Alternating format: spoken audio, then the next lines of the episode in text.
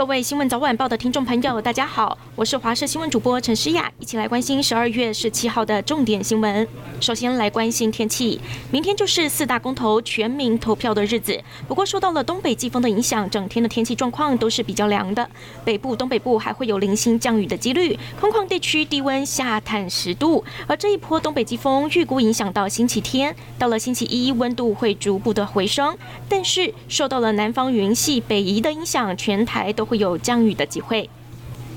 来关心国内的疫情，今天本土加零，新增了十五例的境外移入，其中十例是突破性感染。针对防疫旅馆爆发染疫的事件，指挥中心将桃园防疫旅馆的六例以及台北旅馆的一例，一共七例境外移入，改列为本土个案。目前桃园按一六八五一扩大框列超过四百人，检验的结果都是阴性，而台北旅馆群聚个案一六八五九的足迹相对单纯，目前框列对象也全是阴性。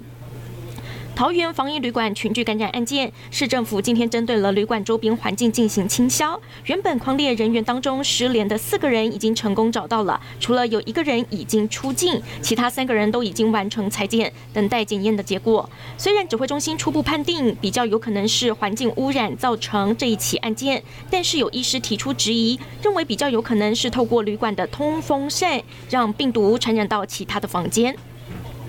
投票前一天，蓝绿都出动行动车队来扫街。民进党主席蔡英文一早就发影片呼吁大家星期六投下四个不同意，而国民党主席朱立伦白天则是在台中和南投扫街，为公投四个同意票来催票。晚间还要到自由广场守夜。而总统蔡英文明天上午九点将到永和秀朗国小投票。影视消息。金马影帝陈松勇在今天下午三点零七分病逝于桃园长庚医院安宁病房，享受八十岁。陈松勇二零零九年开始陆续出现了高血压、中风、胃出血等疾病，他在今年十月健康恶化住院治疗，最后还是不敌病魔。国际消息：日本大阪市中心一栋商业大楼今天上午发生了火警，虽然火势在三十分钟内就被扑灭了，消防人员也从火场中救出了二十八名伤者，其中有二十七个人没有呼吸心跳。而根据日本 NHK 的报道，截至当地时间下午四点十五分，警方已经确定有十九个人死亡，八个人命危。至于起火的原因，警方怀疑是人为纵火，目前还在调查中。俄罗斯企图侵略乌克兰，激起欧洲联合反对。俄罗斯最近在乌克兰周围部署了大军，有意在二零二二年初出兵入侵。北约呼吁俄罗斯减低军事行动，重返外交谈判。欧盟十六号也在会议中同意，如果俄罗斯出手，就要祭出制裁。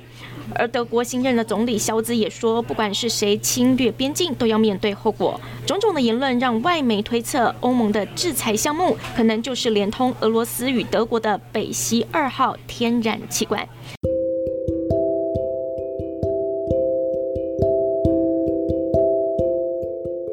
感谢您收听以上的焦点新闻，我们再会。